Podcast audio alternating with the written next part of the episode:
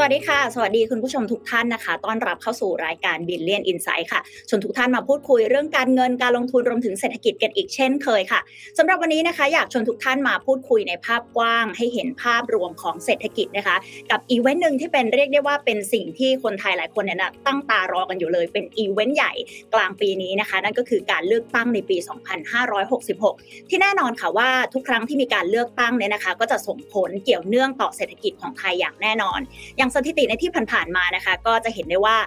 แต่ละปีเนี่ยที่มีการเลือกตั้งเนี่ยก็มักจะมีการคาดการณ์หรือว่าแนวโน้มที่เกี่ยวข้องกับเศรษฐกิจไทยเนี่ยดีขึ้นแทบทุกปีที่มีการเลือกตั้งเลยเพราะฉะนั้นนะคะทำไมถึงเป็นแบบนั้นวันนี้เดี๋ยวเราจะมาคุยกันนอกจากนี้ค่ะเรายังจะดูว่าในปีสองพันห้าร้อยหกสิบหกที่จะมีการเลือกตั้งนี้เราจะมีความหวังเกี่ยวกับการฟื้นตัวของเศรษฐกิจไทยอย่างในปีที่ผ่านๆมาบ้างหรือเปล่าและมีปัจจัยอะไรบ้างที่เราต้องติดตามกันนะคะวันนี้เดี๋ยวเราไปพูดคุยด้วยกันนะคะได้รับเกียรติค่ะจากรองศาสตราจารย์ดรธนวัฒน์พลวิชัยอธิการบดีมหาวิทยาลัยหอการค้าไทยมาร่วมพูดคุยกับเราสวัสดีค่ะอาจารย์ครับสวัสดีครับคุณปณิดาและท่านผู้ฟังท่านผู้ชมทุกท่านครับ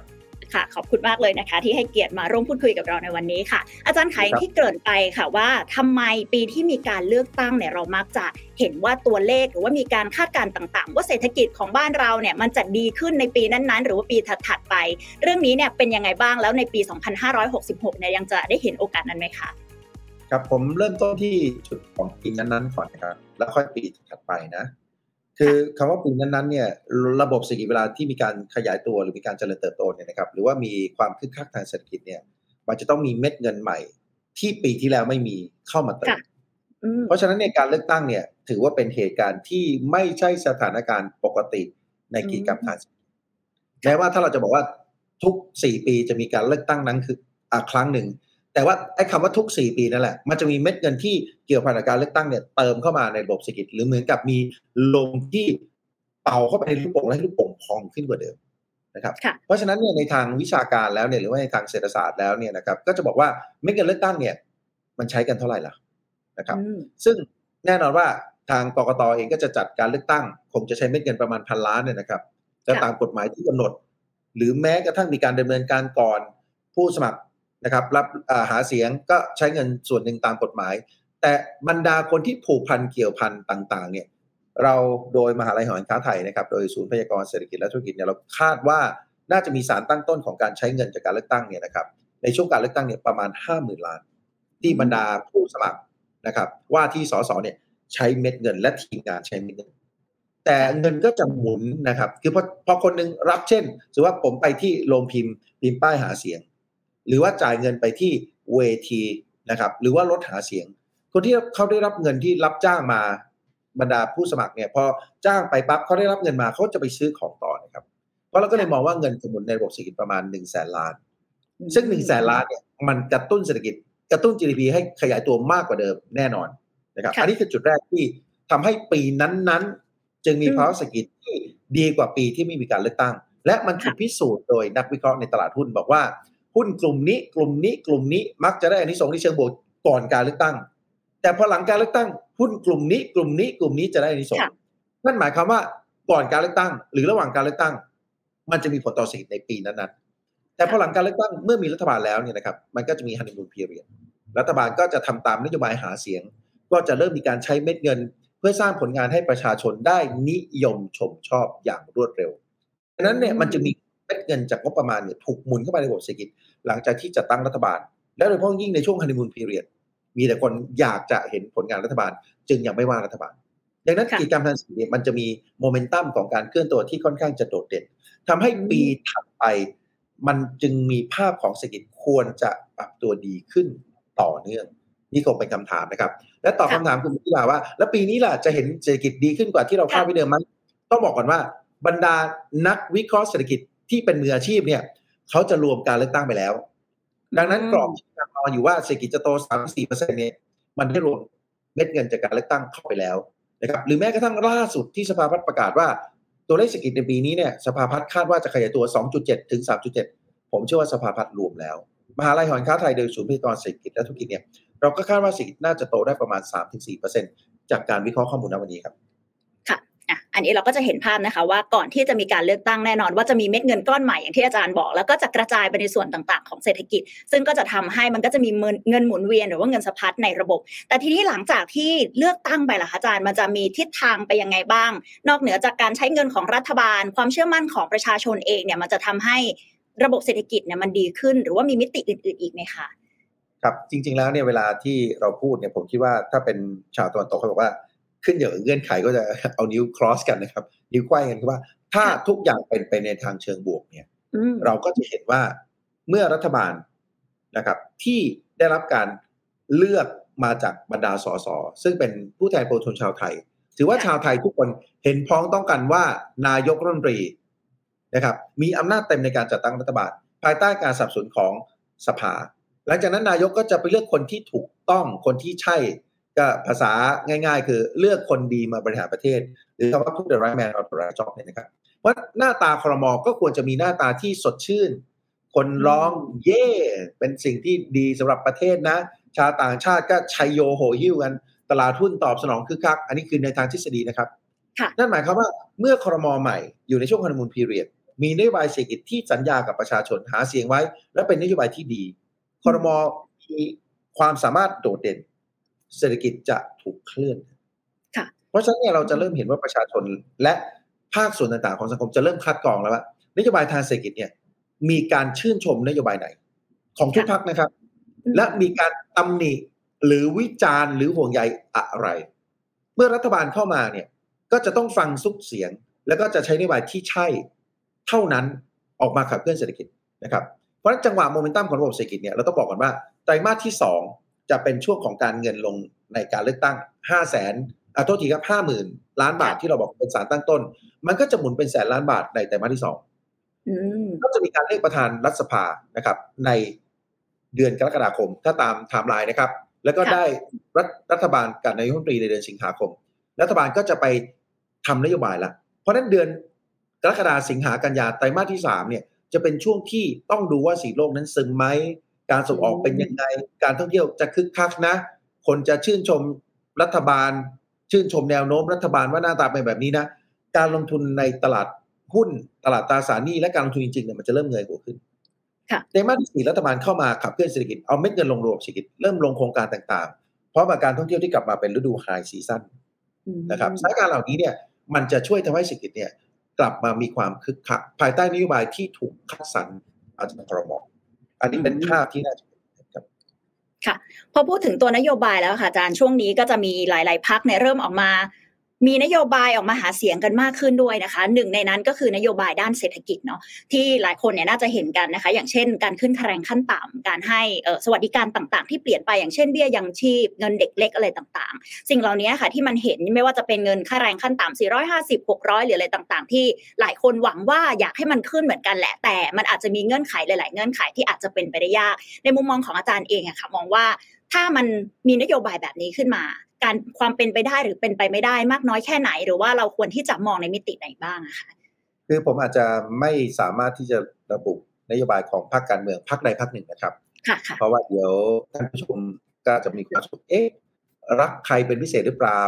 หรือไปพูดแบบจะชันไปหรือเปล่านะครับเพราะนั้นผมขออนุญาตที่จะถอยเข้ามาแล้วพูดภาพรวมผมคิดว่าหลักการเหมือนกันง่ายๆนะครับเหมือนกับเราเนี่ยในฐานะหัวหน้าครอบครัวเนาะหรือเราในฐานะของนักลงทุนนะครับเพราะว่าเรากำลังจะคุยกับลงทุนแมนเนี่ยนะครับแน่นอนว่าการลงทุนเนี่ยเราต้องบอกก่อนว่าการใช้เงินทุกบาททุกสตางค์ของเราเนี่ยคือการทุบกระปุกเงินออมของเรามาใช้ไม่ว่าการลงทุนนั้นจะกู้มาลงทุนหรือจะใช้เงินของตัวเองในการลงทุนนั่นหมายความว่าผมก็กำลังจะใช้เงินของตัวเองหรือเงินล่วงหน้าที่กู้เข้ามาเพราะฉะนั้นการลงทุนเบื้องต้นเนี่ยเราคิดแบบนักลงทุนครับทุกอย่างจะต้องได้ผลตอบแทนกลับมาอันนี้แน่นอนว่านโยบายของรัฐที่ออกมาทั้งหมดเนี่ยมันควรจะทำให้เศรษฐกิจเติบโตดีและภาครัฐนะครับก็จะได้เห็นภาพของประชาชนมีเงินไหลเข้ากระเป๋าตัวเองอย่างมากมายมีการจ้างงานแบบเยอะแยะมีชาวต่างประเทศเข้ามาลงทุนในประเทศเพื่อสร้างความคึกคักทางเศรษฐกิจนะครับแล้วก็พอประชาชนมีเงินมีทองเยอะมีงานทำก็จะคืนกลับมาในรูปภาษีเงินได้บุคคลธรรมดาเงินได้นิติบุคคลและก็ภาษีมูลค่าเพิ่มนะครับดังนี้เราพูดถึงในเรื่องของการใช้จ่ายของรัฐเพราะนโยบายของรัฐเนี่ยที่ออกมาทุกทุกอันเนี่ยโดย พรรคการเมืองที่เสนอเนี่ยมาเนี่ยนะครับหนึ่งต้องบอกว่าคุณสร้างอะไรให้กับเศรษฐกิจเป็นเรื่องการลงทุนหรือเป็นเรื่องของการใช้ถ้าเป็นเรื่องของการลงทุนแล้วเนี่ยถ้าทำแบบนี้เนี่ยนะครับจะมีเศรษฐกิจเติบโตเท่าไหร่ใช้เงินเท่าไหร่ล่ะและได้ rate of return หรือมันจะมี อาร์ โอ อี อาร์ โอ เอ เท่าไหร่ล่ะถ้าคิดแบบภาษาลงทุนเนี่ยนะครับเรื่องแบบเนี้ยฝ่ายยุทธศาสตร์ของภาคการเมืองควรจะบอกประชาชนหลังจากติดป้ายหาเสียงมันไม่มีพื้นที่เยอะหรอกแต่เวลาขึ้นเวทีหรือออกรายการตามสื่อต่างๆไม่ว่าเป็นโซเชียลเน็ตเวิร์กนะครับหรือว่าจะเป็นสื่อปกติที่เป็นสื่อทีวีดิจิทัลเนี่ยควรจะแจงรายละเอียดหรือผู้ดำเนินรายการหรือประชาชนควรจะถามอันนี้ผมพูดถึงหมวดของนโยบายนะครับเพราะฉะนั้นเราก็จะเริ่มเห็นเห็นหลายพรรคที่เสนอนโยบายในการกระตุกกระตุ้นเศรษฐกิจสร้างรากฐานในอนาคตแต่อีกส่วนหนึ่งเนี่ยเป็นนโยบายด้านสวัสดิการนะครับเราเห็นนโยบายด้านสวัสดิการนะครับหลายสิ่งหลายอย่างที่บอกว่าถ้าคุณเลือกพรรคเราคุณจะได้สิ่งนี้นะเช่นคุณจะมีรายได้มากขึ้นจากสิ่งนู้นสิ่งนี้ซึ่งเมื่อกี้คุณปณิดาบอกเองนะครับอาจจะแย่ไว้เองว่าเช่นค่าแรงขั้นต่ำหรือในเรื่องของการปรับโครงสร้างหนี้หรือจะได้สวัสดิการแบบโน้นแบบนี้แบบนั้นจะเป็นการคุมการใช้จ่ายคุณจะเสียค่าสาธารณูปโภคเท่านู้นเท่านี้เท่านั้นเรื่องแบบนี้เนี่ยเป็นเรื่องของการเซฟเงินในกระเป๋าประชาชนสิ่งที่ต้องสำคัญก็คือคำถามสำคัญคือทำแล้วเนี่ยเกิดอะไรมันชัดครับประชาชนได้ประโยชน์จากการเสียตังค์น้อยลงแต่ทำแล้วเนี่ยใช้งบประมาณแผ่นดินเท่าไหร่ใช้เงินภาษีของประชาชนเท่าไหร่ในการที่จะเอามาจับจ่ายใช้สอยในปัจจุบันและเงินเหล่านั้นเนี่ยมันมีมรรคผลตอบแทนไหมนะครับหรือเราจะเป็นเงินสวัสดิการและเราเอาเงินจากส่วนอื่นมาโปะในส่วนนี้และถ้าทำแบบนี้เนี่ยประชาชนคนไทยในปัจจุบันได้ประโยชน์อนาคตได้ประโยชน์แต่มันเป็นภาระทางการเงินทางภาษีอากรเท่าไหร่เป็นต้นทุนที่เกิดขึ้นกับธุรกิจไหมหรือเป็นเรื่องของรัฐบาลเช่นผมแยกประเด็นนะครับค่าแรงขั้นต่ำไม่ได้ใช้งบประมาณของรัฐเพราะฉะนั้นตรงนี้เนี่ยเป็นเงินที่เอกชนจะต้องเอาส่วนของต้นทุนเอกชนเข้ามาจ่ายค่าแรงดังนั้นเอกชนรับได้ไหมอันนี้คือส่วนหนึ่งนะครับหรืออีกอันนึงที่จะหมวดนี้เช่นการพักชำระหนี้หรือการปรับโครงสร้างหนี้ท้ายสุดแล้วเนี่ยการปรับโครงสร้างหนี้พักชำระหนี้ใช้สถาบันการเงินเฉพาะกิจของรัฐเนี่ยรัฐจะมีงบชดเชยที่เป็นงบเพื่อดูแลสังคมหรือเป็นงบที่รัฐวิสาหกิจหรือสถาบันการเงินเฉพาะกิจเขาจะต้องออกเงินเองแต่ถ้าเป็นในเรื่องของการพักชำระหนี้หรือต่างๆที่เป็นเชิงของธนาคารพาณิชย์ถ้าทำแล้วเนี่ยมันเป็นผลกระทบต่อผู้ถือหุ้นแบบนี้เป็นต้นแหละครับเพราะฉะนั้นสิ่งที่จะต้องตามต้องถามฝ่ายยุทธศาสตร์หรือฝ่ายวิชาการของภาคการเมืองคือทำแล้วประเทศได้อะไรจ้างงานเพิ่มเท่าไหร่สร้างเศรษฐกิจโตเท่าไหร่และก็เป็นหนี้สาธารณะเพิ่มเท่าไหร่ใช้แล้วคุ้มค่าได้เงินกลับมาในรูปแบบภาษีอย่างไรก็เป็นสิ่งที่เราต้องถามจากภาคการเมืองครับอืมโอเคค่ะเพราะฉะนั้นหมายความว่าเราไม่ใช่จะดูแค่ตัวนโยบายเท่านั้นว่าถ้าถ้าเป็นในฐานะของเราได้อะไรแต่อาจจะต้องมองไปถึงในระบบในสิ่งที่การได้มาของมันด้วยแล้วทำอะไรแล้วจะได้เห็นภาพใหญ่ของประเทศด้วยอย่างนี้ถูกต้องไหมครับผมอาจจะเติมคุณปณิดานิดนึงนะครับก็คือสิ่งที่เราจะต้องตอบโจทย์นะครับและภาคการเมืองควรจะต้องตอบโจทย์ณปัจจุบันคือว่าเรากำลังเข้าสู่สังคมผู้สูงอายุนะครับอัตราการเกิดของประชากรเนี่ยน้อยลงเพราะนั้นเนี่ยบรรดาน้องๆเราหลานๆเราลูกๆหลานๆของพวกเราเนี่ยเขาจะต้องแบกรับภาระคือเขาทำคนทำงานเนี่ยจะลดลงแต่คนจะไปเอาสวัสดิการของของภาครัฐเนี่ยจะมากขึ้นจากการรักษาฟรีนะครับหรือว่าแม้กระทั่งเบี้ยผู้สูงอายุนะครับเรื่องเหล่านี้เนี่ยมันเป็นภาระทางด้านภาษีนะครับเพราะสิ่งที่เราต้องวางแผนดีๆคือทำอย่างไรล่ะที่จะทำให้ประเทศเนี่ยมีรายได้สูงรัฐบาลมีรายได้สูงจะได้นำเงินเหล่านี้เนี่ยไปดูแลคนสูงอายุขณะเดียวกันคนที่เป็นมนุษย์เงินเดือนมนุษย์ทำงานคน Gen Y คน Gen Z เนี่ยเขาจะหารายได้ได้มากขึ้นและเมื่อเขาเสียภาษีเขาก็จะดูแลผู้ใหญ่ที่เข้าไปสู่สังคมผู้สูงอายุนะครับขณะเดียวกันก็ต้องเปิดว่าประเทศเราเนี่ยเริ่มมีอัตราการเกิดของประชากรติดลบละต่อไปคนไทยเนี่ยจะมีจำนวนน้อยลงนะครับทำอย่างไรที่เราจะนำชาวต่างชาติเข้ามาอยู่ในเมืองไทยและเป็นประโยชน์กับประเทศไทยมากเช่นเราเห็นญี่ปุ่นตอนนี้นะครับรับคนต่างชาติไปอยู่ในญี่ปุ่นเยอะเลยนะครับเพราะเขาเข้าสู่สังคมผู้สูงอายุคนสิงคโปร์รับชาวต่างชาติเข้าไปอยู่ในประเทศเขาเยอะมากเราต้องคิดนโยบายเหล่านี้ไหมเพราะนั้นสิ่งที่ภาคการเมืองต้องคำนึงถึงก็คือภาพระยะยาวความสามารถในการแข่งขันการอยู่ในประเทศไทยอย่างยั่งยืนการลดปัญหาสิ่งแวดล้อมต่างๆที่เป็นปัญหาอยู่อันนี้นี่แค่ชำแหละเรื่องพรรคนโยบายพรรคนะครับเรายังเห็นรายละเอียดมากมายเพราะนั้นเดี๋ยวเชิญคุณปณิดาต่อครับค่ะก็ต้องอย่างที่บอกไปนะคะว่ามุมในเศรษฐกิจนะมันไม่ได้มีแค่เหมือนว่าประชาชนได้อะไรเท่านั้นแต่ว่ามันต้องต้องมองในภาพรวมเป็นนโยบายในเชิง เป็นนโยบายภาพใหญ่ด้วยอย่างนี้ถูกไหมคะแต่ทีนี้ค่ะถ้าเรามองถึง worst case scenario นิดนึงค่ะถ้านโยบายต่างๆเราก็เห็นที่ผ่านมาว่าอาจจะมีการที่เป็นการโฆษณาไว้เนาะเป็นการนโยบายที่แบบว่าอ่ะอยากให้ประชาชนเนี่ยได้รับความนิยมชมชอบอะไรต่างๆแต่พอมาถึงเวลาจริงๆแล้วอาจจะไม่ได้เป็นแบบนั้นสิ่งเหล่านี้ค่ะมันจะกระทบเศรษฐกิจของเราต่อไหมคะถ้ามันเกิดขึ้นเป็นการวนลูปซ้ำแบบนี้อีกผมเชื่อว่าสิ่งที่คุณปณิดาถามเนี่ยมันชัดเจนอยู่แล้วนะครับเราควรจะต้องบอกว่าเราอยากทำให้มันเกิดขึ้นดีไหม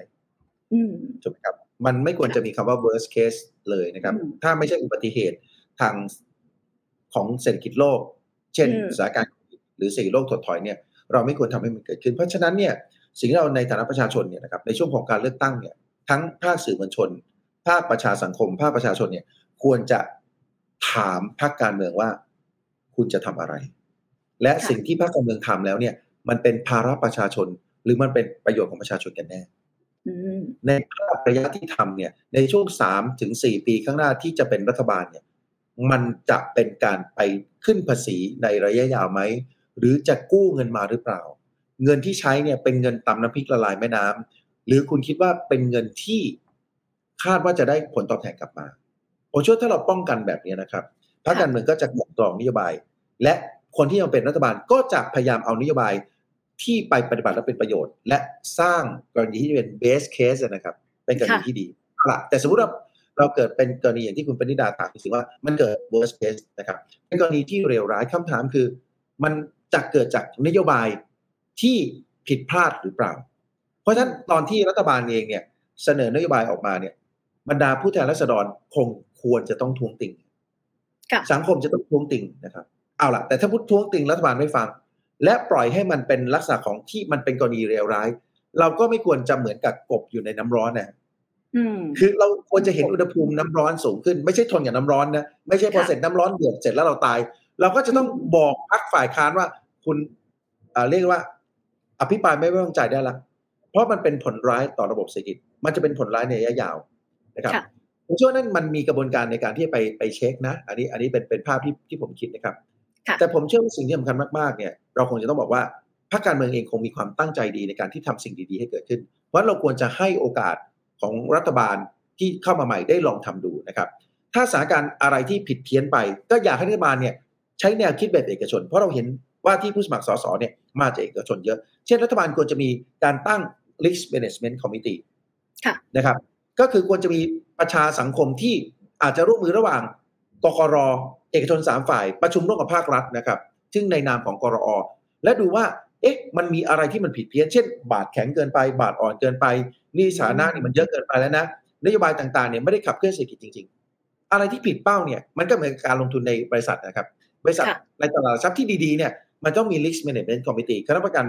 บริหารความเสี่ยงเพราะว่าถ้าเรามีกลไกแบบนี้เนี่ยมันพอจะช่วยได้แต่ถ้ากลับมาใหม่กลับมาในสุดขั้วจริงๆเกิดยั้งอะไรก็ไม่อยู่เนี่ยถ้าเกิด worst case เนี่ยผมว่าจุดแรกประเทศไทยมีความมั่นคงอยู่อย่างหนึ่งคือเรามีหนี้สาธารณะเพียงแค่ประมาณ หกสิบเปอร์เซ็นต์ ของ จี ดี พี ถ้าการก่อหนี้ขึ้นไป ยี่สิบเปอร์เซ็นต์ ของ จี ดี พี และกลายเป็น เจ็ดสิบเปอร์เซ็นต์ ของ จี ดี พี หรือ แปดสิบเปอร์เซ็นต์ ของ จี ดี พี เนี่ยถึงเวลานั้นเนี่ยไทยยังมีความแข็งแกร่งทางการเงินเพียงพอวิธีการก่อหนี้จะต้องเป็นการก่อหนี้ที่ไม่ได้ทำให้เกิดการสูญเสียรายได้มากเกินไปนะครับอันนี้เป็นเป็นมุมที่มองนะครับผมผมเชื่อว่ามันจะมีกลไกในการควบคุมแต่สิ่งสำคัญมากๆที่อยากจะฝากรัฐบาลนะครับชุดใหม่ที่จะเกิดขึ้นคือควรจะมีการประเมินนโยบายที่ทำไปแล้วว่าสำเร็จแค่ไหนและเมื่อมีการประเมินว่ามันเกิดประโยชน์ต่อเศรษฐกิจแค่ไหนแล้วเนี่ยก็มาแถลงข่าวมาให้ข้อมูลกับประชาชนได้รับทราบเราจะได้ช่วยๆกันในการที่จะกำหนดกรอบในการพัฒนาประเทศค่ะพอพูดถึงตัวรัฐบาลชุดใหม่ที่จะเข้ามาบริหารประเทศแล้วเนาะอาจจะขออนุญาตถามอาจารย์ในมุมมองสองมุมแล้วกันค่ะว่าเป็นเคสที่เกิดขึ้นที่อาจจะเกิดขึ้นได้ทั้งสองแบบเนาะถ้าเป็นการเปลี่ยนขั้วทางการเมืองไปเลยที่เป็นขั้วการเมืองใหม่กับณเวลานี้ที่มีการเป็นขั้วการเมืองเดิมแบบนี้ค่ะถ้าทั้งสองเคสเกิดขึ้นเนี่ยมันจะส่งผลกระทบต่อเศรษฐกิจบ้านเราที่แตกต่างกันในจุดไหนบ้างมั้ยคะก็แตกต่างเยอะนะครับตอนนี้มีใครมาถามว่านายกชื่ออะไรอายุเท่าไหร่หล่อแค่ไหนหรือสวยแค่ไหนเนี่ยผมว่าทุกคนมีมุมมองในใจแตกต่างกันหมดนะครับผมเชื่อว่าถ้าผมถามคุณปณิดาเนี่ยคุณปณิดาก็อาจจะมีมุมหนึ่งและคุณปณิดาอาจจะมีสูตรผสมในการจัดตั้งรัฐบาลหลายสูตรจากข้อมูลปัจจุบันผมเชื่อตัวผมก็มีนะครับและหลายๆคนก็มีแต่ว่าแน่นอนว่าสิ่งที่เรากำลังพูดถึงคือเปลี่ยนขั้วกับขั้วเดิมซึ่งถ้าเราพูดกันตรงๆว่าถ้าเปลี่ยนขั้วเราอาจจะชื่อพูดถึงชื่อพรรคการเมืองนะครับก็คงจะมีเพื่อไทยกับก้าวไกลที่เกาะกระแสร่วมกัน นะครับขณะเดียวกันถ้าเป็นขั้วเดิมเราคงจะเห็นว่าพลังประชารัฐกับไทยรักษาชาติเนี่ยเขาจะอยู่ด้วยกันได้ไหมภาษาข่าวดูเหมือนกับว่าเขาไม่น่าจะอยู่ด้วยกันแต่ภาษาการเมืองอาจจะอยู่ด้วยกันได้แต่ถ้าเป็นพรรคเดิมที่อยู่ด้วยก็คือไม่ว่าจะเป็นพรรคภูมิใจไทยนะครับประชาธิปัตย์ชาติไทยพัฒนาก็น่าจะเป็นแกนหล่อหล่อล้อมรวมกันเป็นแกนเดิมได้เพราะนั้นขั้วเดิมมีโอกาสไหมตอนนี้สถิติตัวเลขเนี่ยเราจะได้ยินคำชัดมากคือคำว่าแลนสไลด์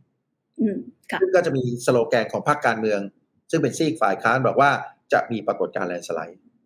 แต่เราก็จะมีนะครับกลุ่มก้อนหนึ่งซึ่งเป็นกลุ่มก้อนที่สามารถที่กำหนดชื่อนายกรัฐมนตรีได้ซึ่งก็มีการมองกันออกมาและสังคมก็มองว่านั่นคือพรรคสว.ซึ่งอาจจะแลนสไลด์เหมือนกันดังนั้นตรรกะทางการเมืองณตอนนี้มันจึงเป็นการยันกันอยู่ว่าเราไม่รู้ว่าซีกไหนจะมาต้องเปิดนะฮะตีค้องกันเริ่มต้นในเรื่องของการหาเสียงเลือกตั้งและเมษาเราจะเริ่มเห็นแล้วว่าพรรคไหนจะมีคะแนนนิยมเท่าไหร่นะครับเพราะฉะนั้นผมว่าตอนนี้ทุกคนก็เข้าจังหวะเวทแอนด์ซีคำถามกันเริ่มต้นก่อนว่า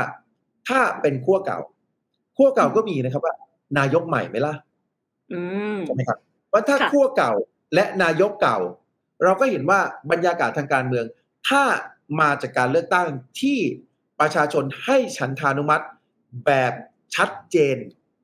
นะครับชัดเจนคือเกินเสียงเกินสองร้อยห้าสิบผสมกับสวแต่พรรคขั้วรัฐบาลเดิมเนี่ยเกินสองร้อยห้าสิบถ้าได้สองร้อยแปดสิบโอ้โหนี่ใสเข้าไปใหญ่นายกคนเก่าผมเชื่อว่ามันก็ทำให้บรรยากาศทางสีเนี่ยมันมีเหมือนกับเป็นการการันตีทางการเมืองเลยว่าประชาชนเลือกขั้วเดิมและนายกรัฐมนตรีท่านเดิมมาบริหารประเทศเศรษฐกิจก็จะเดินไปครับด้วยความเข้มแข็งทางการเมืองเปลี่ยนใหม่ถ้าสมมุติเป็นพรรคฝ่ายค้านขึ้นอยู่ว่าถ้าพรรคฝ่ายค้านได้คะแนนเสียงไปทันทีมากกว่าสองร้อยห้าสิบเสียงขออนุญาตเอ่ยสมมติว่าเป็นพรรคนะครับเพื่อไทยก้าวไกลเสรีรวมไทยรวมไทยอาจจะเป็นพรรคที่เป็นพรรคฝ่ายค้านเดิมนโยบายเปลี่ยนแน่ทิศทางสุดที่จะเปลี่ยนแน่แต่หมายความว่าประชาชนให้ฉันทามติว่าขอเปลี่ยนแนวทางในการบริหารเศรษฐกิจดังนั้นนักลงทุนชาวต่างชาติก็จะดูว่านโยบายที่ประชาชนให้พรรคฝ่ายค้านเดิมที่เป็นรัฐบาลใหม่เนี่ยเข้ามาเนี่ยจะเป็นอย่างไรก็อาจจะมีภาพของการตอบสนองหรือไม่ตอบสนองก็อาจจะต้องเป็นสิ่งที่เราต้องดูนะครับเพราะในเชิงนโยบายนโยบายจะเปลี่ยนแน่ถ้าเป็นขั้วเก่านโยบายก็เป็นนโยบายแบบนี้นะครับแต่ผมเชื่อว่าไม่ว่าจะเปลี่ยนไงก็ตามเนี่ยยุทธศาสตร์ชาติยี่สิบปียังต้องอยู่ S curve ยังต้องอยู่พื้นที่ อี ซี ยังต้องอยู่ดังนั้นเนี่ยมันอาจจะไม่ได้มีการเปลี่ยนแปลงในเชิงของนโยบายหลักๆที่เป็นนโยบายที่ดึงดูดการลงทุนต่างประเทศมากนักแต่รายละเอียดของนโยบายจะต้องมานั่งดูนะครับขณะเดียวกันเราต้องดูก่อนต่อไปว่าการได้มาซึ่งขั้วรัฐบาลใหม่เนี่ย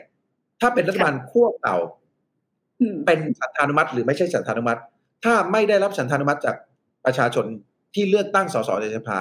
การเมืองจะวุ่นวายไหมเสถียรภาพจะมีไหมรัฐบาลจะอยู่ได้นานไหมแรงกดดันของสังคมจะเป็นไง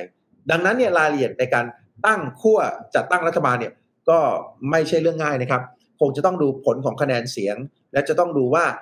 คะแนนเสียงที่ได้เนี่ยประชาชนเลือกมามากน้อยแตกต่างกันก็ควรต้องวิเคราะห์ต่อนะครับแต่ว่าตอนนี้บรรยากาศเหมือนภาษาหุ้นแหละครับ Wait and See ครับทุกคนก็ฟุตเวิร์กรอดูว่ามันจะเกิดอะไรขึ้นในอนาคตค่ะนอกเหนือจากผลการเลือกตั้งแล้วนอกเหนือจากตัวของรัฐบาลเองที่จะเข้ามาบริหารงานใหม่แล้วเนี่ยค่ะยังมีปัจจัยอื่นๆอีกไหมคะที่อาจจะพลิกเกมหรือว่าทำให้เศรษฐกิจบ้านเราเนี่ยดีหรือไม่ดีหรือว่าเป็นจุดเปลี่ยนของเศรษฐกิจนอกเหนือจากสองปัจจัยนี้ค่ะผมคิดว่าจุดแรกเนี่ยก็คงเป็นอะไรที่ผมให้น้ำหนักสำคัญก่อนนะครับน้ำหนักสำคัญที่ให้ไว้อยู่ตอนนี้เนี่ยจะเป็นเรื่องของเศรษฐกิจโลกโดยส่วนใหญ่นอกเหนือจากเศรษฐกิจในประเทศนะครับเศรษฐกิจโลกที่ผมให้ความสำคัญอันดับหนึ่งน้ำหนักที่ผมจะจับตามองอันดับหนึ่งคือเรื่องของสถานการณ์รัสเซียยูเครนซึ่งเป็นสถานการณ์ที่ไม่ชัดเจนเพราะว่าเรายังเห็นถึงโลกตะวันตกยังมีการสนับสนุนยูเครนไม่ว่าจะเป็นทั้งกองกำลังทหารอาวุธยุทโธปกรณ์ตลอดจนมาตรการแซงชั่นนะครับแม้ว่าดูเบาลงแต่ดูเหมือนกับว่าภาษาการเมืองระหว่างประเทศยังสนับสนุนยูเครนดังนั้นเนี่ยถ้าเราดูจากภาพข่าวเนี่ยเราจะเห็นว่าสงครามรัสเซียยูเครนเนี่ยดูเหมือนกันนิ่งๆเงียบๆแต่ไม่มีใครไปพาดบันไดให้ผู้นำทั้งสองประเทศคือรัสเซียกับยูเครนเนี่ยลงมาสู่โต๊ะเจรจามันจะเป็นสถานการณ์ที่ดูคลาคสังแต่การเติมเชื้อฟืนให้มันหนักขึ้นหรือเปล่าเนี่ยอันนี้ไม่ชัดนะครับแต่ถ้ามีการเติมเชื้อฟืนให้หนักขึ้นเนี่ยราคาน้ำมันจะกลับมาแพงนะครับพอกลับมาแพงปั๊บเนี่ยมันจะเป็นแรงกดดันเงินเฟ้อทั่วโลกใหม่จะทำให้สินโลกเนี่ยเข้าสู่ภาวะถดถอยเร็ว และแรงขึ้นกว่าเดิมและอยู่นานขึ้นกว่าเดิมและจะทำให้การขึ้นดอกเบี้ยจะต้องสูงขึ้นซึ่งจะมีผลต่อการส่งออกและก็การท่องเที่ยวของไทยซึ่งการท่องเที่ยวเป็นพระเอกในการขับเคลื่อนเศรษฐกิจในปีนี้นะครับเพราะผมจึงให้คะแนนอันดับหนึ่งแต่ถ้าถามว่าดูจากภาษาข่าวนะคือปัจจุบันไม่แรงขึ้นครับเพราะถ้าแรงขึ้นสหรัฐจะต้องกดดันหนักกว่านี้นะครับและถ้าแรงขึ้นเราจะเริ่มเห็นราคาน้ำมันเนี่ยปรับตัวขึ้นและเราจะเริ่มเห็นท่าทีของโลกตะวันตกแซงชั่นรัสเซียหนักขึ้นเพราะฉะนั้นสถานการณ์นี้เป็นสถานการณ์ที่เสี่ยงสุดแต่น้ำหนักจะเกิดในเชิงลบไม่ชัดสถานการณ์ที่สองเนี่ยครับที่น่าจะเป็นปัญหาก็คือเรื่องของสถานการณ์โควิดซึ่งเราจะเห็นว่ามีความห่วงใยเรื่องโควิดกลายพันธุ์เหมือนกับที่เราพูดแหละครับว่าพอเราเปิดรับนักท่องเที่ยวจีนเข้ามาในโลกโซเชียลเนี่ยพูดชัดเลยว่าระวังเถอะไทยแลนด์เดี๋ยวคุณจะติดโควิดระเนระนาดแต่ณวันนี้เราเปิดการท่องเที่ยวเข้ามาประมาณเดือนกว่าๆเกือบสองเดือนแล้วเนี่ยเราไม่เห็นสถานการณ์โควิดของเรารุนแรงขึ้นไม่เห็นสถานการณ์ของการแพร่กระจายโควิดจากประเทศจีนที่เขาติดเยอะในช่วงนั้นนะครับและปัจจุบันเนี่ยเขาติดไป แปดสิบเปอร์เซ็นต์ ละแล้วเขาเริ่มคลายสถานการณ์ละเศรษฐกิจของจีนเริ่มเดินละดังนั้นเนี่ยเราไม่มีสถานการณ์โควิดและทั้งโลกไม่มีอาการของสถานการณ์โควิดทุกคนรู้สึกว่าโควิดเหมือนไข้หวัดประเภทหนึ่งดูแลได้รักษาได้ป้องกันได้อยู่กับโควิดได้ดังนั้นจึงเป็นปัจจัยเสี่ยงที่มีน้ำหนักนะครับสูงแต่ไม่มีเหตุการณ์ในเชิงลบเพราะไม่มีสัญญาณกลายพันธุ์นะครับอันนี้คือปัจจัยที่สองที่มองนะครับปัจจัยที่สามเนี่ยจะเป็นเรื่องของภัยพิบัติทางธรรมชาตินะครับถามว่าทำไมผมให้น้ำหนักนี้เพราะว่าปีแล้วเนี่ยเราเห็นสถานการณ์น้ำแล้งจัดในรอบหกร้อยปีบางประเทศแล้วก็มีน้ำท่วมหนักในหลายๆประเทศและปีนี้เราเจอสถานการณ์แผ่นดินไหวอากาศแปรปรวนมีอาการหนาวจัดเหลือเกินทำให้หิมะตกในประเทศตะวันตกเช่นสหรัฐอเมริกาในพื้นที่ที่ไม่เคยมีหิมะตกมากซึ่งทำให้สาธารณูปโภคต่างๆชะงักงันเรื่องเหล่านี้เนี่ยถ้ามันเป็นเหตุการณ์ที่เกิดขึ้นในแหล่งผลิตชั้นนำของโลกนะครับมันจะมีปัญหา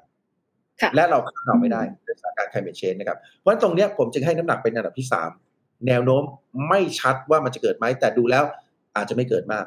เรื่องที่สี่เป็นเศรษฐกิจโลกเหมือนกันก็คือเรื่องของปัญหาบอลลูนครับเราเริ่มเห็นมีเครื่องบินรบของสหรัฐอเมริกาไปยิงที่ต้องสงสัยแล้วก็ระบุชัดว่าเป็นของประเทศจีนอีกต่างหากแต่นั้นคำว่า geopolitics เนี่ยสถานการณ์ของความขัดแย้งทางภูมิศาสตร์ซึ่งเราจะเห็นว่าปัญหาของในเอเชียมีเรื่องของช่องแคบไต้หวันมีปัญหาเกาหลีเหนือนะครับและมีปัญหาต่างๆในโลกใบนี้รัสเซียยูเครนยังคงวนเวียนอยู่ดังนั้นเรื่องต่างๆเหล่านี้เนี่ยเป็นตัวบั่นทอนนะครับอารมณ์การเที่ยวอารมณ์การช้อปปิ้งตรงส่วนนี้จึงเป็นส่วนที่อาจจะมีผลกระทบต่อ จี ดี พี ไทยแต่ศูนย์วิทยากรเศรษฐกิจและธุรกิจมหาวิทยาลัยหอการค้าไทยและผมเชื่อเหมือนกันหลายๆสำนักไม่ได้น้ำหนักมันสูงครับไม่ได้เป็นตัวบั่นทอนลบรุนแรงที่ทำให้เศรษฐกิจไทยนั้นจะโตต่ำเตี้ยติดดินหรือโตต่ำกว่า สามเปอร์เซ็นต์ เราจะมองว่า สามถึงสี่ สำหรับสถานการณ์ในประเทศนะครับก็ความเสี่ยงก็อาจจะเป็นเรื่องการเมืองที่หนึ่งเลือกตั้งแล้วการเมืองมีเสถียรภาพไหมก็เป็นประเด็นละไว้นะครับแล้วก็ในเรื่องของภัยพิบัติทางธรรมชาติก็คงจะประมาณเท่านั้นแหละครับอืมค่ะแล้วถ้าอย่างในมิติของการลงทุนหรือว่าคนทำธุรกิจเองในช่วงหลังจากที่มีการเลือกตั้งไปแล้วเรามองว่ามันจะมีความหวังที่จะเปลี่ยนแปลงมากน้อยแค่ไหนหรือว่ามีความเชื่อมั่นเกิดขึ้นมากน้อยแค่ไหนคะคือต้องบอกแบบนี้นะครับว่าคนทำธุรกิจในยุคนี้เนี่ยผมก็คาดว่าก็หูตาต้องเร็วนะครับตัดสินใจต้องเร็วเพราะว่าทั้งโลกก็พูดกันชัดเจนนะครับกูรูระดับโลกเนี่ยบอกว่าปลาเร็วกินปลาช้าเมื่อก่อนคือปลาใหญ่กินปลาเล็กนะครับแต่เดี๋ยวนี้ปลาเร็วกินปลาช้าและเราก็จะเห็นนะครับว่าในโลกยุคดิจิทัลแล้วเนี่ยเราจะเห็นสตาร์ทอัพเศรษฐีมีอายุประมาณสามสิบครับเพราะเขาทำงานเร็วดังนั้นเนี่ยไม่ใช่ว่าธุรกิจขนาดใหญ่จะยั่งยืนหรือธุรกิจขนาดใหญ่จะเติบใหญ่ไปได้เรื่อยๆแต่กลับกลายเป็นธุรกิจที่มีโครงสร้างที่เหมาะสมและปรับตัวได้ง่ายนะครับดังนั้นเนี่ยสิ่งที่เราจะเห็นนะครับในช่วงนี้เนี่ยเศรษฐกิจโลกเนี่ยเริ่มจะโตคล้ายๆกันในหลายประเทศคือ K-shape นะครับก็คือบางส่วนโตบางส่วนลงแต่เชื่อว่าพอเศรษฐกิจโลกครึ่งปีแรกเราจะเริ่มเห็นข่าวคราวนะครับว่าเศรษฐกิจสหรัฐเงินเฟ้อน่าผ่านจุดสูงสุดไปละเฟดมีท่าทีในการที่จะไม่ได้พูดถึงเงินเฟ้อรุนแรงนะครับแต่ตลาดหุ้นก็ห่วงว่าเดี๋ยวเฟดจะขึ้นดอกเบี้ยต่อเพราะว่าการว่างงานต่ำสุดนะครับอัตราการว่างงานต่ำสุดในรอบนะครับเกือบห้าเกือบหกสิบปีนะครับแล้วก็ท้ายสุดแล้วเนี่ยตัวเลขของการซื้อของในสหรัฐอเมริกาเองเนี่ยโดยเฉพาะสินค้าคงทนไม่ยุบไม่ย่อ jobless claim ก็มากคนก็เลยกลัวว่าเศรษฐกิจยังร้อนแรงเงินเฟ้อยังมีอยู่ก็กลัวว่าขึ้นดอกเบี้ยแต่ในมองทางเศรษฐศาสตร์กระแสหลักเศรษฐกิจไม่ได้ยุบไม่ย่อขนาดขึ้นดอกเบี้ยไป สี่เปอร์เซ็นต์ นะครับ และเฟดไม่มีท่าทีของการเร่งขึ้นดอกเบี้ยยังมีท่าทีสงวนสิทธิ์อยู่ว่าดอกเบี้ยยังพอใช้ได้แต่มันตีความได้ว่าสีโลกไม่ได้สุดหนักสภาพยุโรปเองเนี่ยตอนแรกกลัวว่าราคาพลังงานที่สูงเนี่ยจะทำให้เศรษฐกิจของประเทศเขาเนี่ยสุดตัวลงหนักแต่อัตราการว่างของยุโรปนั้น หกเปอร์เซ็นต์ กว่าๆยังเป็นขาลงอยู่นะครับและเยอรมนีก็ประกาศชัดว่าเงินเฟ้อผ่านจุดสูงสุดไปแล้วเศรษฐกิจจีนเองเนี่ยก็บอกว่าเขาเปิดประเทศเร็วดังนั้นจีนน่าจะมีเศรษฐกิจที่เริ่มฟื้นขึ้นเกินกว่า สี่เปอร์เซ็นต์ การเติบโตในปีนี้ญี่ปุ่นและประเทศในอาเซียนก็น่าจะเติบโตใช้ได้ผมก็เลยจะพูดว่าโอกาสทางธุรกิจเปิดดังนั้นเมื่อรัฐบาลใหม่ของเราเข้ามาและถ้าทำให้เสียภาพการเมืองมีประเทศไทยนั้นน่าจะมีสัญญาณในเชิงบวกคือท่องเที่ยวเด่นกำลังซื้อในประเทศฟื้นขึ้นตามความเชื่อมั่นของผู้บริโภคและนักลงทุนที่ดีขึ้นการลงทุนของนักธุรกิจไทยกับชาวต่างชาติจะเพิ่มขึ้นไปตามภาวะเศรษฐกิจโลกที่น่าจะขยายตัวขึ้นและเศรษฐกิจไทยที่จะเติบโตได้นะครับขณะเดียวกันการส่งออกควรจะค่อยๆเงยหัวขึ้นเพราะเศรษฐกิจโลกนั้นอาจจะไม่ได้ถดถอยหนักอย่างที่เราคาดนะครับดังนั้นโอกาสทางธุรกิจนั้นมีเพียงแต่เลือกจังหวะให้เหมาะสมไปเลือกลงทุนในสาขาเมกะเทรนด์ซึ่งสาขาเมกะเทรนด์สาขาที่จะเติบโตโดดเด่นในกระแสโลกซึ่งถ้าไม่คิดอะไรมากนะครับสิบสอง S curve นั่นแหละคือสิ่งที่อยู่ในสำหรับธุรกิจอื่นๆที่อยู่ใน S curve เก่าหรืออยู่ในธุรกิจดั้งเดิมเก่าเนี่ยผมคิดว่ามันก็ยังเติบโตได้นะครับเพราะนั้นเรื่องนี้อาจจะเป็นเรื่องละเอียดอ่อนสำหรับเซกเตอร์แต่ผมเชื่อว่าตัดสินดีๆลงทุนดีๆเอาเทคโนโลยีเข้าไปจับนะครับแล้วก็จับกระแสคน Gen Y Gen Z เข้าใจพฤติกรรมผู้บริโภคให้ได้บอกว่าเงินทองไหลมาไทยมาแน่นอนครับ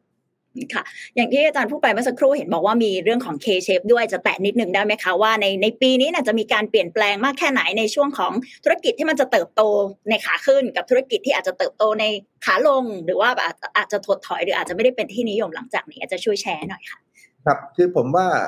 โชคดีของมหาวิทยาลัยการค้าไทยอยู่อย่างนึงนะครับหนึ่งเรามีหอการค้าไทยเป็นเจ้าของ ร้อยเปอร์เซ็นต์ นั่นหมายความว่ามหาวิทยาลัยการค้าไทยเองเนี่ยเราเป็นที่ปรึกษาทางวิชาการให้กับหอการค้าไทยดังนั้นข้อมูลข่าวสารของธุรกิจทั่วประเทศตั้งแต่นักธุรกิจที่มียอดขายนะครับแสนบาทต่อปีไปถึงธุรกิจขนาดใหญ่ของประเทศที่มียอดขายแสนล้านบาทต่อปีเราได้อินโฟเมชันนั้นและมหาวิทยาลัยการค้าไทยเองเนี่ยเราก็ทำการสำรวจพฤติกรรมของผู้บริโภคในทุกเทศกาลนะครับตั้งแต่ปีใหม่นะครับลากไปเรื่อยๆจนถึงตรุษจีนแล้วก็ถึงปลายปีคือวันลอยกระทงนะครับและเราก็ทำความเชื่อมั่นของหอการค้าไทยเรารู้ทุกเซกเตอร์ในทุกภาคทุกจังหวัดว่าเซกเตอร์ไหนเติบโตดีการค้าการเกษตรการบริการค้าชายแดนนะครับอุตสาหกรรมท่องเที่ยวเราพอรู้นะครับและเราก็ทำสิบธุรกิจเด่นทุกปีนะครับดังนั้นผมจะตอบคุณปณิดาว่าในเชิงของคำว่า K shape ที่เราทำการสำรวจมาทั้งหมดเนี่ย K shape ที่ขึ้นเนี่ยส่วนใหญ่เป็นลักษณะของสินค้าอยู่ในเมกะเทรนด์ก็คือดิจิทัลนะครับและเป็นเซกเตอร์ของทางด้าน บี ซี จี ที่ดูแลสิ่งแวดล้อมนะครับนี่คือ K shape ที่เป็นขาขึ้นต่อมาเราจะเริ่มเห็นสินค้าคงทนถาวรนะครับเช่นรถยนต์โอ้โหจ่ายโบนัสกันดีนะเพราะว่าปีแล้วนะครับรถยนต์นะครับแล้วก็เครื่องใช้ไฟฟ้าทั้งส่งออกทั้งขายในประเทศเริ่มจะปรับขึ้นนั่นสะท้อนว่าคนที่มีรายได้ปานกลางจนถึงรายได้สูงซึ่งจากการสำรวจของมหาลัยหอการค้าไทยทุกโพลชี้ชัดว่าคนกลุ่มนี้มีเงินมีผลกระทบไม่มากเท่าที่ควรจากช่วงโควิดและไม่กล้าใช้เงินในช่วงโควิดตอนนี้ใช้แล้วดังนั้นสินค้าแบรนด์เอง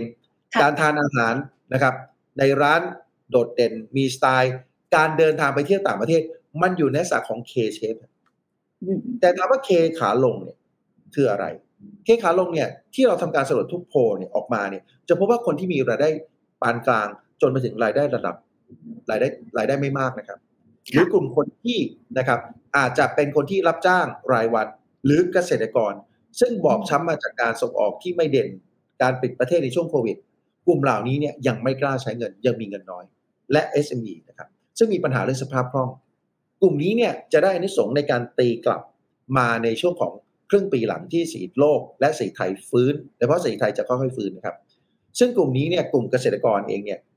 ในช่วงนี้เนี่ยเป็นช่วงที่ราคาพืชผลทางการเกษตรทุกประเภทไม่ว่าจะเป็นประเภทคาร์โบไฮเดรตพืชสวนพืชไร่ประเภทโปรตีนคือบริษัทเนี่ยราคาดีกลุ่มนี้เริ่มจะจับจ่ายใช้สอยในแต่ละจังหวัดละเศรษฐกิจจังหวัดเนี่ยจะเริ่มเคลื่อนละเพราะเกษตรกรกลุ่มนี้เริ่มมีรายได้ผสมผสานกับนักท่องเที่ยวเที่ยวมากขึ้นเนี่ยเศรษฐกิจจะเริ่มเงยหัวจากกลุ่มเกษตรกรนะครับและ เอส เอ็ม อี นะครับดังนั้นเมื่อปลายปีเศรษฐกิจไทยเริ่มดีขึ้นแล้วเนี่ยกลุ่มที่มีรายได้เงินเดือนคนที่หาเช้ากินค่ำ จะเริ่มดีขึ้นเศรษฐกิจยังอยู่ใน สิบสอง เอช curve นะครับและอยู่ในเศรษฐกิจที่เป็นเมกะเทรนด์ผมเชื่อว่าณวันนี้สิ่งที่เราเห็นก็คืออย่างลงทุนแมนคนดูเยอะมากครับดังนั้นเนี่ยอินฟลูเอนเซอร์นะครับต่างๆที่อยู่ในช่องทางโซเชียลเน็ตเวิร์คผมว่ารายได้ดีมันคือเมกะเทรนด์โลกดิจิทัลนะครับโลกเกี่ยวกับพลังงานทดแทนนะครับโลกเกี่ยวกับการเซอร์วิสต่างๆดังนั้นผมว่าน่าจะพลิกฟื้นกลับมาครับโอเคค่ะเห็นภาพเลยนะคะสำหรับการสำหรับนักลงทุนเองเนาะรวมถึงคนทำธุรกิจนะคะณเวลานี้เนี่ยนอกเหนือจากตัวเศรษฐกิจแล้วก็ยังมีปัจจัยอื่นๆที่เกี่ยวข้องกับทางธุรกิจที่เราน่าจะจับตากันด้วยแล้วก็จะเป็นโอกาสของนักลงทุนนะคะทีนี้อยากให้อาจารย์ทิ้งท้ายสักนิดนึงค่ะอาจจะเป็นสองประเด็นก็ได้อยากฝากอะไรถึงคนที่กำลังจะลงทุนณเวลานี้รวมถึงอยากจะฝากอะไรในฐานะของนักเศรษฐศาสตร์ที่จะพูดถึงเกี่ยวกับนายกหรือว่ารวมถึงเป็นผู้ที่จะเข้ามาบริหารประเทศใหม่ในมิติทางเศรษฐกิจค่ะฝากให้สมัครเรียนมหาลัยของหอการค้าไทยไม่ได้ใช่ไหมครับได้นะคะอาจารย์ไม่เป็นไรไม่ฝากแล้วกันนะครับไม่ฝากเลยโอเคนะแต่ว่าเราเราพูดในเรื่องของตัวเศรษฐกิจอย่างนี้ดีกว่านะครับว่าเชิงเศรษฐกิจเนี่ยในทิศทางแล้วเนี่ยนะครับทุกคนค่อนข้างจะมั่นใจเวลาที่ผมพูดคุยกับทางหอการค้าไทยนะครับกับภาคธุรกิจต่างๆตลอดจนผู้วางนโยบายในภาครัฐเนี่ยเราเชื่อว่าปีนี้เศรษฐกิจจะดีกว่าปีที่แล้วแน่ๆปีแล้วสี่โตสองจุดหกปีนี้จะดีกว่าแน่ๆเพราะว่าจีนเปิดประเทศเร็วกว่าเดิมนะครับเดิมเราคิดว่านักท่องเที่ยวจีนจะเข้ามาไตรมาสที่สองแต่เขาเข้ามาไตรมาสที่หนึ่งเนี่ยนะครับและประเทศต่างๆที่เป็นค่ายตะวันตกค่ายตะวันออกเนี่ยมาเที่ยวไทยเยอะมากและในโลกโซเชียลพูดเลยว่าประเทศไทยคือศูนย์กลางของการท่องเที่ยวโลกหรือเมืองหลวงการท่องเที่ยวโลกและความโดดเด่นของไทยเป็นทั้งอาหารวัฒนธรรมนะครับเพราะฉะนั้นตรงส่วนนี้เนี่ยผมคิดว่าเศรษฐกิจเนี่ยจะได้อานิสงส์สูงจากการเติบโตของการท่องเที่ยวการฟื้นตัวของราคาสินค้าเกษตรการมั่นใจของคนไทยที่คลายกังวลเรื่องสถานการณ์โควิดพลังของเม็ดเงินที่หมุนเวียนในช่วงการเลือกตั้งและรัฐบาลใหม่ที่ได้รับฉันทานุมัติจากประชาชนคนไทยทั่วประเทศจะมีพลังในการขับเคลื่อนเศรษฐกิจนะครับและเราก็แอบหวังลึกๆว่าเศรษฐกิจโลกจะไม่ถดถอยมากนักและจะฟื้นกลับมาเร็วดังนั้นภาพเศรษฐกิจเนี่ยจะเติบโตค่อนข้างเด่นเราในฐานะคนไทยคงจะต้องช่วยกันเป็นเจ้าภาพหรือเจ้าบ้านที่ดี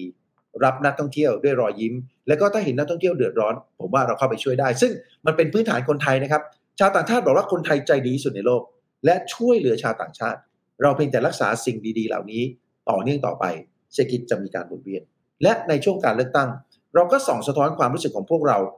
ผ่านไปยังช่องทางต่างๆเพื่อรัฐบาลนั้นนะครับหรือภาคการเมืองออกนโยบายที่รัดกุมรัฐบาลใหม่ทำนโยบายที่เป็นประโยชน์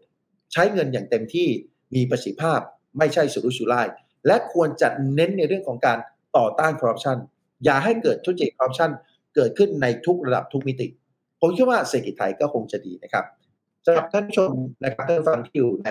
ลงทุนแบงก์ก็ต้องบอกครับว่า